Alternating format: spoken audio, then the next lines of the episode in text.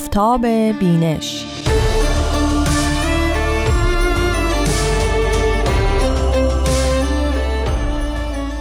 شنوندگان عزیز رادیو پیام دوست، با درود، رامان شکیب هستم و این برنامه آفتاب بینشه.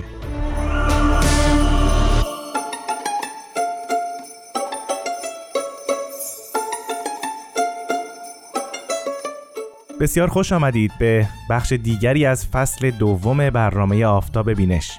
همونطور که شما همراهان همیشگی میدونید، ما در این برنامه به معرفی کتاب‌های بهایی میپردازیم، یعنی کتاب‌هایی که اثر قلمی پیامبران دیانت بابی یا بهایی هستند و یا جانشینان اونها آثار یا کتاب‌هایی رو به رشته تحریر درآوردن و یا دانشمندان بهایی و غیر بهایی در گذر زمان آثار، اندیشه‌ها، تعالیم و تفکرات و تاریخ دیانت بابی و بهایی رو در بسترهای مختلف مطالعه و تحقیق کردند و آثاری رو در این مورد منتشر کردند. تمام تلاش من و همکارانم در این برنامه اینه که کتاب‌ها و منابع دست اولی در مورد دیانت بابی و همچنین دیانت بهایی رو به شما عزیزان معرفی کنیم.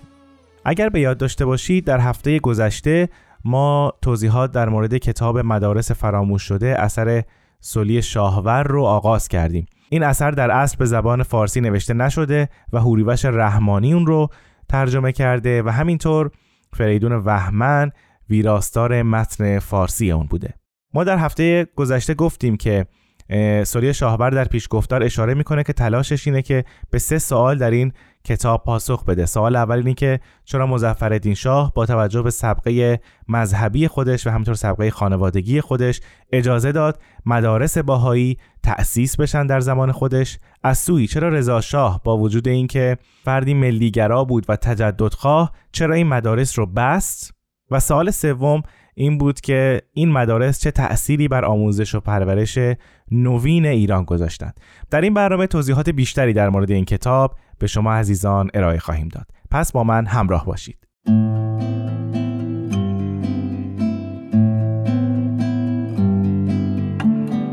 به اضافه توضیحاتی که در هفته گذشته بهشون اشاره کردیم، سولی شاهور میاد دیدگاه آینه بهایی و همینطور اهمیتی که دیانت بهایی به تعلیم و تربیت میده رو معرفی و بررسی میکنه و در کنارش میاد با توجه به این مفهوم خصوصیات مدارس بهایی رو توضیح میده. مثلا یکی از این خصوصیات پذیرش دانش آموزان غیر بهایی است. سطح عالی آموزش در مدارس بهایی، حالا از شهرهای بزرگ بگیریم تا شهرهای کوچیک، حتی افراد غیر بهایی رو هم به خودش جذب میکنه. به گونه‌ای که در مثلا شهر یزد مشاهده میشه که دانش آموز مسلمان، باهایی و زرتشتی کنار هم نشستن و درس میخونن و همینطور دانش آموزانی از خانواده ها با پیشینه مذاهب مختلف. در طی این بررسی ها نویسنده به نکته اشاره میکنه که مدارس باهایی نه تنها به پیشبرد آموزش و پرورش نوین در ایران یاری رسوندن، بلکه میشه تأثیر اونها رو در گسترش جهانی آیین باهایی هم مورد بررسی قرار داد. یعنی تأثیر این مدارس فقط در خود ایران نیست، بلکه تأثیرش از مرزهای ایران هم فراتر میره. در پیشگفتار کتاب، سولی شاهور بیشتر در مورد هدف از نوشتن این کتاب و شیوه تحقیقش صحبت میکنه. مختصراً قسمتی رو اینجا نقل میکنم. اینکه سولی شاهور میگه با مطالعه مدارس بهایی، حالا این مطالعه رو توضیح میده، یعنی تحقیق در سال افتتاحشون، هویت بنیانگذاران و کارمندانشون، نوع مدرسهشون، یعنی مدارس پسرانه بودن، دخترانه بودن، ابتدایی بودن، در حیطه متوسطه یا حیطه عالی بودن، محل و اندازه ساختمانشون، جمع کل دانش آموزان و تعداد دانش آموزان غیر بهاییشون، همینطور مواد درسی، وسایل و تسهیلات آموزشی، امتحانات و جزئیات دیگر. اطلاعاتی رو اول فراهم میکنه تا اول واضح بشه برای مخاطب و در وهله اول برای خودش که چه چیزی این مدارس رو به عنوان بهترین یا حداقل از جمله بهترین مدارس در ایران در زمان خودش معرفی میکنه. و دوم اینکه نقش این مدارس رو در پیشبرد آموزش و پرورش در ایران مورد تجزیه و تحلیل قرار میده.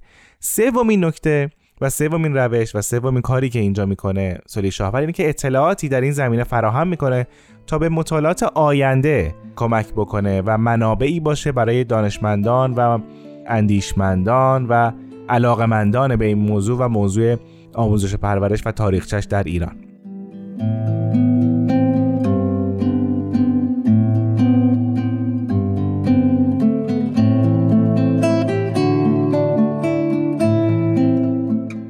کتاب در 5 فصل نوشته شده. به اینها 2 فصل یا حالا 2 بخش رو که میشه مقدمه و نتیجه گیری رو اضافه میکنیم.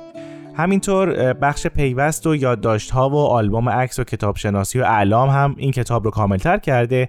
در انتهای این کتاب بخش جذابی اومده که نام بانیان، معلمان و خادمان مدارس بهایی گردآوری شده. در مورد عناوین این 5 فصل اگر بخوایم صحبت بکنیم، مختصراً باید بگیم که عنوان فصل اول از آموزش و پرورش سنتی تا مدرنه و در این فصل سولی شاهور وضع آموزش و پرورش در ایران رو تا پایان قرن 19 بررسی میکنه، قرن 19 میلادی. فصل دوم به دوران مظفرالدین شاه و همینطور ظهور مدارس بهایی در ایران میپردازه. در فصل سوم مدارس نوین بهایی و سطح آموزششون مورد بررسی قرار میگیره. فصل چهارم به مخالفت‌ها با مدارس بهایی پرداخته و سرانجام فصل پنجم با عنوان بستن درها، رضاشاه پهلوی و بستن مدارس بهایی به سرانجام این مدارس در ایران میپردازه.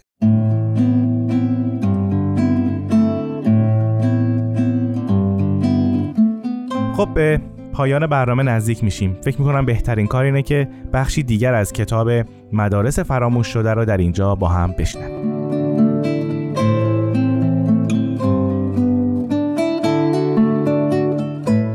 حضور دانش آموزان غیر بهایی در مدارس بهایی. اعتقاد راسخ عبدالبها بر آن بود که تعلیم و تربیت حق اساسی همگان است و نه تنها کودکان بهایی بلکه کودکان سایر مذاهب نیز باید بتوانند در مدارس بهایی تحصیل کنند. این اعتقاد نمایانگر پیام بهاءالله در این مورد است. بهاءالله میگوید: منتهای جهد را در تربیت ناس مبذول دارید. تربیت هم 2 قسم است.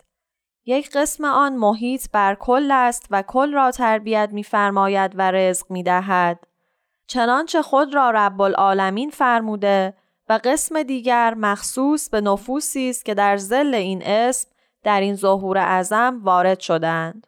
انتها.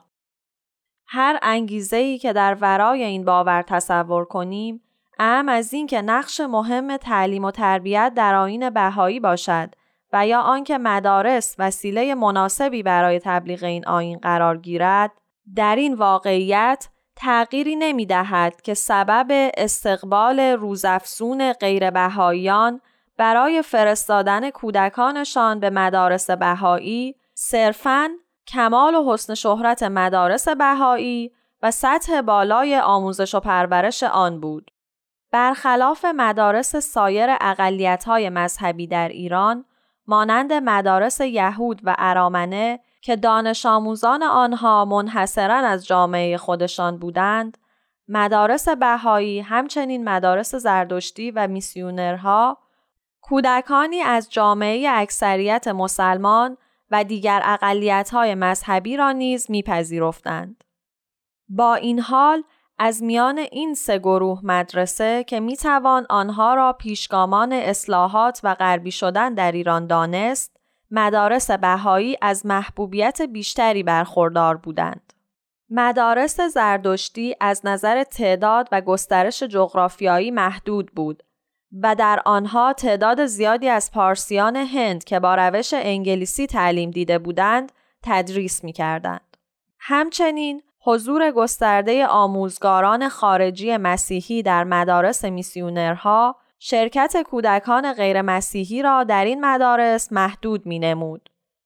برعکس، مدارس بهایی سوای گستردگی جغرافیایی آموزگارانی را که تقریباً به نحو انحصاری اهل محل بودند به کار می‌گرفت و در مواد درسی آنها هیچ گونه آموزش مذهبی بهایی گنجانده نمی‌شد. سوای آن، تأکیدی که بر کیفیت بالای خدمات آموزشی می‌شد و احترام و بردباری و مراقبتی که آموزگاران و مربیان مدارس بهایی نسبت به همه دانش آموزان بدون هیچ گونه تبعیضی نشان می‌دادند، از عوامل مهم جذب بسیاری از کودکان غیر بهایی به مدارس بهایی بود.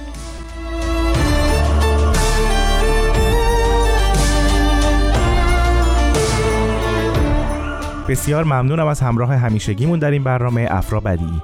از شما شنوندگان عزیز هم بسیار سپاسگزارم که در این برنامه با من همراه بودید تا کتابی جدید رو به شما عزیزان معرفی کنم.